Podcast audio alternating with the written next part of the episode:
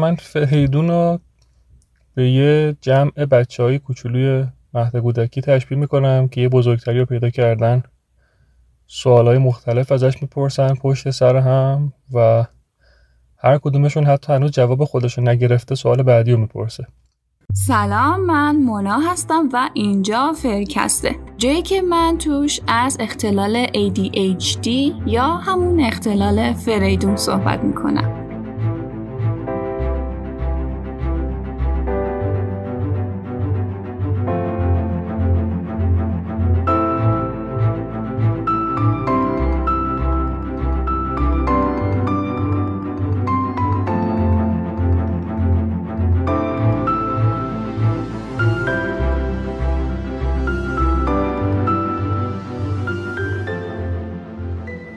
که این اپیزود پخش میشه ده مرداده و ده مرداد شروع ماه آگاهی رسانی ایدیشی نیست.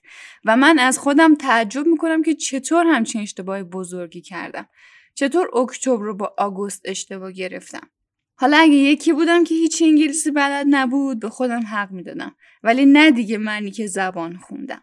یادتونه تو اپیزود قبل گفتم یک اکتبر ماه اطلاع رسانی فریدونه؟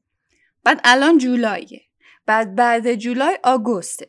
بعد اصلا من از یک ماه قبل برنامه ریختم اطلاعیه زدم که وایس بفرستین و می‌خوام بذارم اول اون اپیزود و بعد اومدم دیدم اپیزود طولانی کوتاهش کردم و بعد تازه برنامه بقیه مهمونه پادکست رو عقب جلو کردم و حالا چجوری فهمیدم؟ مهمون این اپیزود سعید درست یکم قبل ضبط این اپیزود خیلی اتفاقی بهم گفت که ماه اطلاع رسانی اکتبر ها بعد بنده خدا فکر می‌کرد خودش اشتباه شنیده. بعد یعنی یعنی من یهو وا رفتم. اگه نمیومد بگه من خیلی خوشحال و خرم ادامه می‌دادم و بعد اکتبر که می‌شد تازه میفهمیدم چی کار کردم. جا داره بگم از دست تو فریدون. ولی خب الان حداقل یه نمونه live از فریدون رو دیدین دیگه.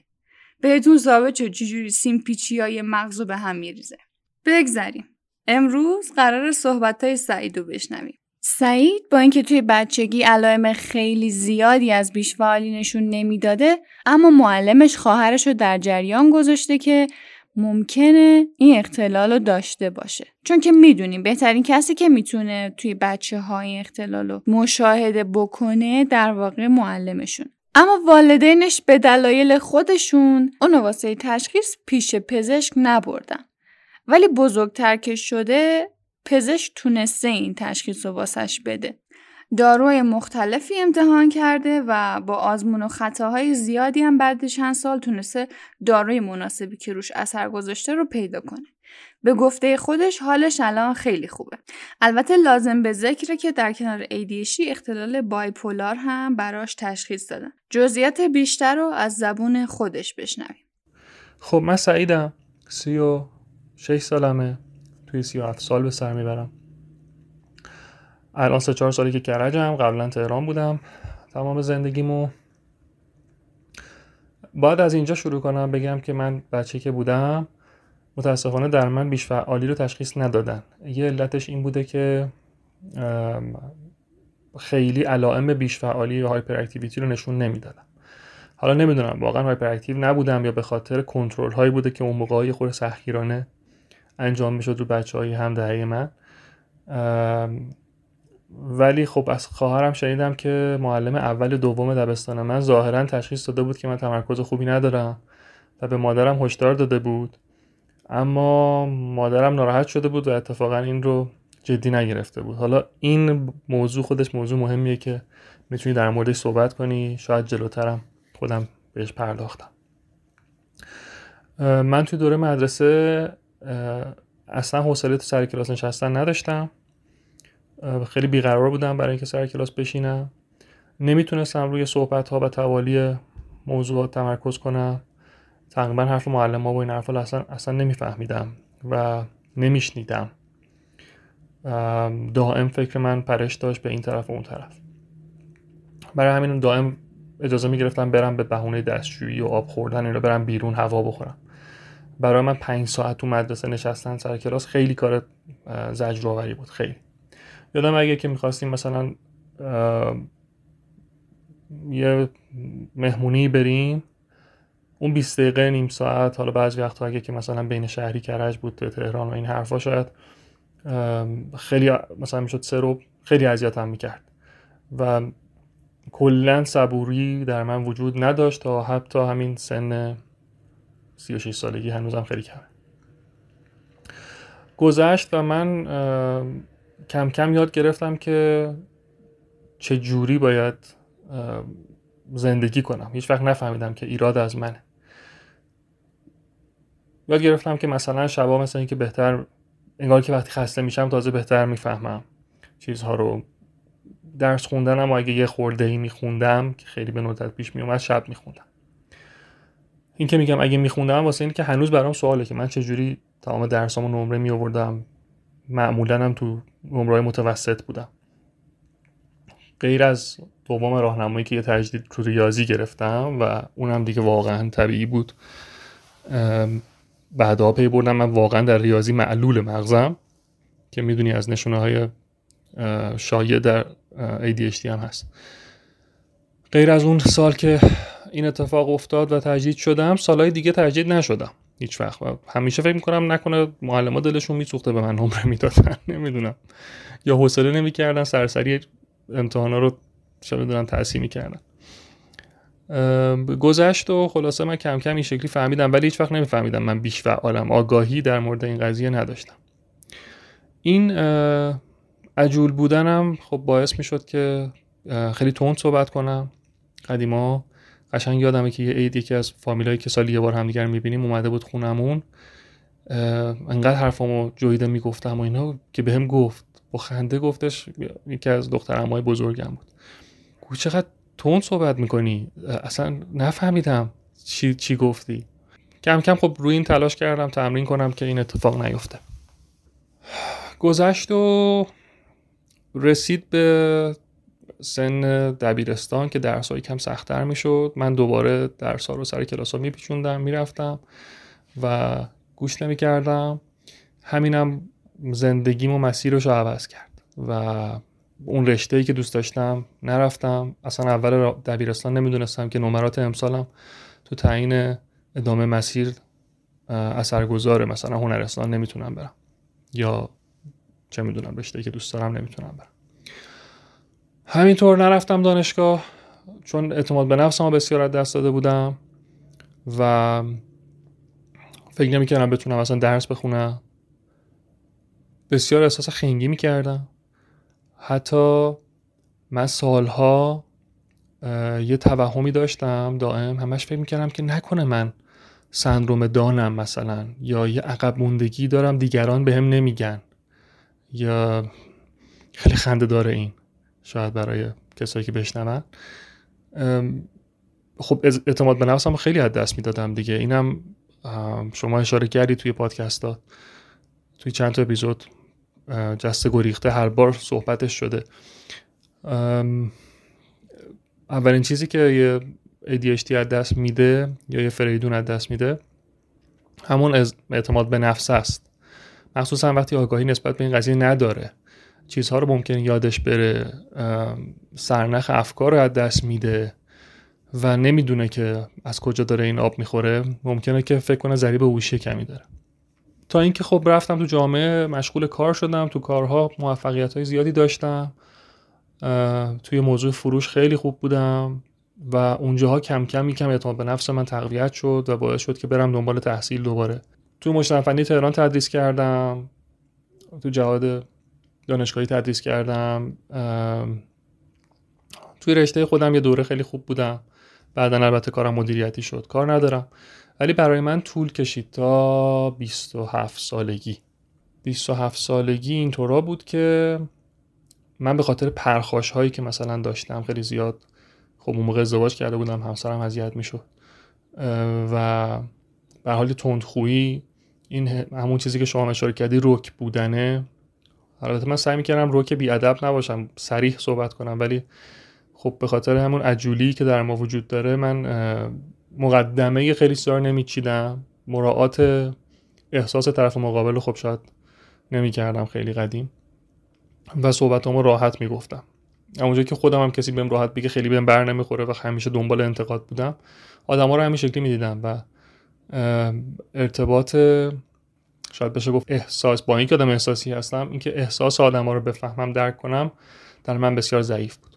راستی اینو همینجا توی پرانتز بگم که جا انداختم. من تو مدرسه دائم میپیچیدم تو حیات و اینا می‌رفتم ولی با بچه هم زیاد بازی نمی‌کردم. دوست داشتم دوستایی داشتم. همیشه یه دوست حداقل یه دوستی نزدیک یه دونه داشتم همیشه. دوست نزدیک ولی مثلا تو بازی های تیمی من شرکت نمی‌کردم. اعتماد به نفسشو نداشتم. این از اینجا جا انداخته بودم یه چیز دیگه هم جا انداختم. اینا باز به خاطر اینه که امروز اتوماکستین بهم نرسیده. خیلی هم خستم. یعنی یه روز خیلی سخت داشتم. اتوماکستین مهم نیست یه, یه روز بهم نرسیده باشه. فکر می‌کنم. ولی خستگی زیاد تاثیر می‌ذاره. یه کمی برام سخت بود از اول بخوام رشته افکارامو جمع بکنم همه رو یک جا برات تعریف بکنم. این نکته مهمه. حالا بعدا در موردش بیشتر صحبت می‌کنیم. من دو یا سه بار توی دوره تحصیل کل دوره تحصیلم معلم خصوصی داشتم. تجربه ای که بین همه اینا مشترک بود این بودش که همشون رو بلافاصله بعد از یکی دو جلسه بعضیشون یه جلسه بعضیشون چند جلسه نهایتا. یعنی یکیشون یکی دو تاشون یه جلسه دو جلسه شد یکیشون که بیشتر طول کشید سه چهار جلسه شد. دیگه ادامه نمی‌دادم. علتش هم این بود که من انقدر تمرکز نداشتم که حس می‌کردم الان اونجا حرف می‌زنن من هیچی حواسم نیست نمی‌فهمم. درگیر خودم می‌شدم که الان در موردم چه قضاوتی می‌کنن. الان پیش خودش نگه این خنگه.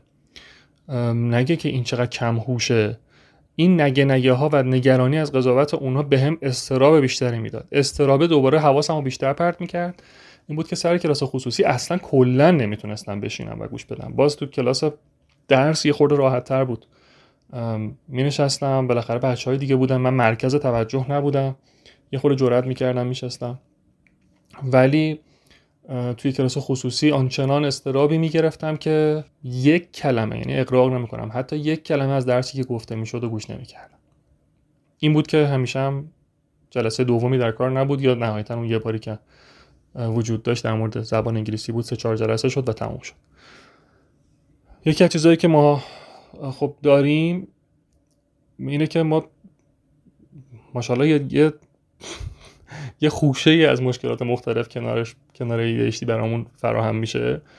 از جمله همین استراب ها از جمله اعتماد به نفسی که کاسته میشه و بعد در ادامهش افسردگی میاره. اون کاهش عزت نفس ها از جمله وسواس های فکری که شما هم تو اپیزودها اشاره کردی بهش. که اون وسواس های فکری هم یه سری درد سر درست می‌کنه و اینا دست به دست هم میدن یه سری اتفاقات دیگه هم میفته حالا برگردم به اون 27 سالگی. 27 سالگی برای اولین بار رفتم پیش روان پزشک قبل از اون آدمی بودم که معتقد بودم نه مگه روان آدمیزاد یه چیز فیزیکیه که مثلا من الان بخوام برم با دارو درمانش کنم؟ روح آدم که با دارو درمان نمیشه. یه سری عقاید عرفانی هم اون موقع داشتم. اینا باعث شده بود که من این قضیه مراجعه به پزشک رو به تعویق بندازم. و خیلی اشتباه بود خیلی. متاسفم برای خودم. و متاسفم که رفتم پیش دکتر اشتباه. یه دکتری که به معرفی شده بود رفتم. گفتم که من این علائمو داشتم. خیلی سرسری گوش کرد و نتونستم اصلا بگم بهش تقریبا. بعد گفت آره آره بیش فعالی. خیلی راحت تشخیص داد. با اینکه شما الان خوب می‌دونی شنونده های اپیزودات هم خوب می‌دونن که در تشخیص ADHD کار راحتی نیست توی تشخیص های اختلال های مختلف روانی. خیلی راحت گفت آره و بهم ریتالین داد و به سرترالین داد. ریتالین رو خوردم. یه ماه بعد رفتم پیشش گفتم که تمرکزم هیچ تاثیر نداشت. ریتالین بعدها فهمیدم که رومن اثر نداره. و گفت خب نداره همون سرترالین تو ادامه بده. و خب سرترالین رو حالا میگم به خاطر اینکه بعضیا که نمیشناسنش بدونن سرترالین خورده آدم رو آروم می‌کنه. اون وسواس های فکری رو ازت می‌گیره. خب مسلما یه مقدار می‌تونه پرش افکار منم جلوگیری بکنه. چون یه مقدار راحت تر شده بودم آروم تر شده بودم و اینها دیگه من شل گرفتم. مراجعه کردم به دوباره به اون روان پزشک رو. مخصوصا که رفتاری ازش ندیدم که بهش اعتقاد پیدا کنم اعتماد پیدا کنم. شاید چهار سال پنج سال طول کشید که من دوباره به یه روانپزشک مراجعه کنم. و تو تمام این سالها متاسفانه سرترالین خوردم. خیلی کم بود مدتی که نخورده باشم. اونم اینجا شد که رفتم پیش therapist. با therapist صحبت کردم و therapist هم توصیه کرد که حتما برو. therapist هم در من bipolar تشخیص داد و همون ADHD و پیش روانپزشک خیلی خوبی رفتم که خیلی ازش ممنونم. بالعکس اون اولی که متاسفانه پیشش بودم. درمانم شروع شد. طی چندین ماه هی داروهام عوض شد دوزاش عوض شد و شاید بهتون بگم که با یه سری کاهلی خود من این وسط شاید دو سال طول کشید سه سال, سه سال شاید طول کشید که من به داروی درست حسابی که واقعا به هم جواب میده با دوز مناسب برسم. دکترم زودتر تشخیص داده بود. بهتر می‌تونستم برم. خود من این وسط نمی‌رفتم و داروامو می‌رفتم. یه مهارتی هم دارم در اینکه بدون نسخه دارو بگیرم بدون اینکه ازو التماس کنم. این باعث می‌شد که داروامو خودم برم تمدید کنم و پیش پزشکم نرم. این اتفاق بدیه. خلاصه که فهمیدم که یکی از مشکلات اصلی من اتفاقا بایپولاره. اینم دیر فهمیدم. اینکه خب می‌دونی بیشتر بایپولارها ظاهرا یا یا خیلی شایع میشه گفت هستش در بایپولارها که ADHD هم دارن. و خب من از اون دسته بودم و این دوتا جفت خیلی مناسبی میشن دست به دست هم میدن. حال آدم رو خراب و خرابتر می‌کنن. توی دوره شیدایی بایپولار هم حوصله کار نداشتم دست به هیچ کاری نمی‌زدم دست و دلم به هیچ کاری نمی‌رفت. خموده می‌شدم خیلی مثل قبل پرحرف و بشاش نبودم. ممکن بود 5 6 روز این حال طول بکشه ممکن بود یه هفته. چون موضوع پادکست شما نیست نمیگم زیاد در موردش ولی خب بایپولارها خب می‌دونید احتمالا که این شکلی هن دیگه. یه دوره کوتاه می‌تونه چند روزه تا مثلا دو هفته ای باشه که یه دوره شاد و شنگول دارن. بهش میگه مانیایی. یه دوره دوباره میرن بعدش توی دوره تنزل خلق به اسم شیدایی. توی اون دوره ای که مانیایی می‌شدم خب خیلی انرژی داشتم خیلی خلاق بودم خیلی ایده می داشتم و ایده هامو می‌رفتم دنبالش که انجام بدم. یه پروژه دو پروژه باز می‌کردم همینجوری و بعد می‌رفتم تو دوره شیدایی و دوباره اون پروژه رو ول می‌کردم رها می‌کردم. این حواس پرتی ها این فراموشی ها و اینا هم دست به دست هم می‌داد که عزت نفس هم دست بدم. بعد میافتادم توی loop خود سرزنشی یه loop مسموم. همچنان عزت نفس هم می‌گرفت. فکر کنید بین این دوتا بیماری من هی داشتم پینگ پونگ می‌شدم و اینا همدیگه رو خیلی خوب تکمیل می‌کردن. تا اینکه این دکترم واقعا رسید به دوز مناسب تر دکتر عوض کردم دکتر جدید و خیلی خوبی هم دیدم اتفاقا. بعد برگشتم دوباره پیش این دکترم و بهترین تشخیص و نهایتا یعنی بهترین تشخیص داروها رو دادن و الان حالم خیلی خوبه. بایپولارم خیلی خیلی خیلی خوب کنترل شده. ثبات خلقم خیلی زیاد شده و تمرکزم هم خیلی خوبه. الان من من که دارم تو صحبت می‌کنم علائم یک بیمار ADHD رو ندارم. یعنی خیلی چیزا که شما تو پادکستت مثلا گفتی تو اپیزود اول که آدمو دارن اینا من همه اونا رو داشتم ولی الان من ندارم اونا رو. و خب خیلی خوبه. در مورد اون مادری که بهش برخورد که در مورد بچهش این رو گفته بودن خیلی میشه حرف زد. مادر مهربونم که برای من خیلی کار کرده ولی این یه چیزی که متاسفانه تو فرهنگمون بوده خب مادر منم از این فرهنگ به برده بوده کار دست من داده. چه بسا اگه که زودتر اینو میفهمیدن مسیر زندگی من خیلی عوض میشه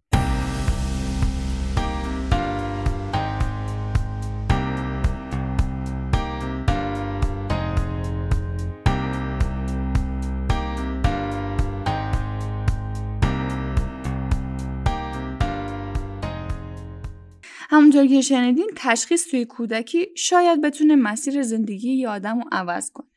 ای کاش آگاهی والدین تو این زمینه بیشتر بشه که اگه یه نفر بهشون گفت تو ممکنه بیش فعال باشه بعدشون نیاد و برعکس استقبال کنن. سعید همونطور که خودش گفت بعد حدود سه سال به یه داروی ثابتی رسیده. اینو بدونین هیچ تجویزی روی سنگ حک نمیشه. می‌تونین اگه موثر نبود یا عوارض شدیدی داشت با هماهنگی دکترتون عوضش کنید به گفته دکتر بارکلی و کریستیان امبنتون اتوموکستین داروی غیر محرکه و شاید نسبت به محرکا انتخاب بهتری باشه اگه یک ADHD تون خفیف تا متوسط باشه و دو محرکا رو امتحان کرده باشین و اثری ازشون ندیده باشین. اعتماد به نفس و آگاهی که سعید داره واقعا قابل تحسینه. به خاطر همین بهش قول دادم تو آینده بیشتر باهاش مصاحبه کنم و بیشتر تجربیاتش رو با شما به اشتراک بذارم. چون خیلی حرف واسه گفتن داره. برای اینکه انگیزه بیشتری واسه درمان داشته باشین یه هدیه دارم واسهتون. کتابی که اپیزود قبل معرفی کردم یعنی مهار اختلال نقص توجه بیش فعالی توی بزرگسالا یه منبع عالی واسه شما فریدونیاست. هر چیزی که لازم باشه بدونین از انتخاب دکتر و دارو تا خود کنترلی و تو خودش جا داده. یکی از منابعی که من ازش استفاده می‌کنم هم هست. خبر خوب این که وبسایت آدین بوک برای شماهایی که از طرف پادکست من اقدام به خرید بکنین 15 درصد تخفیف میده.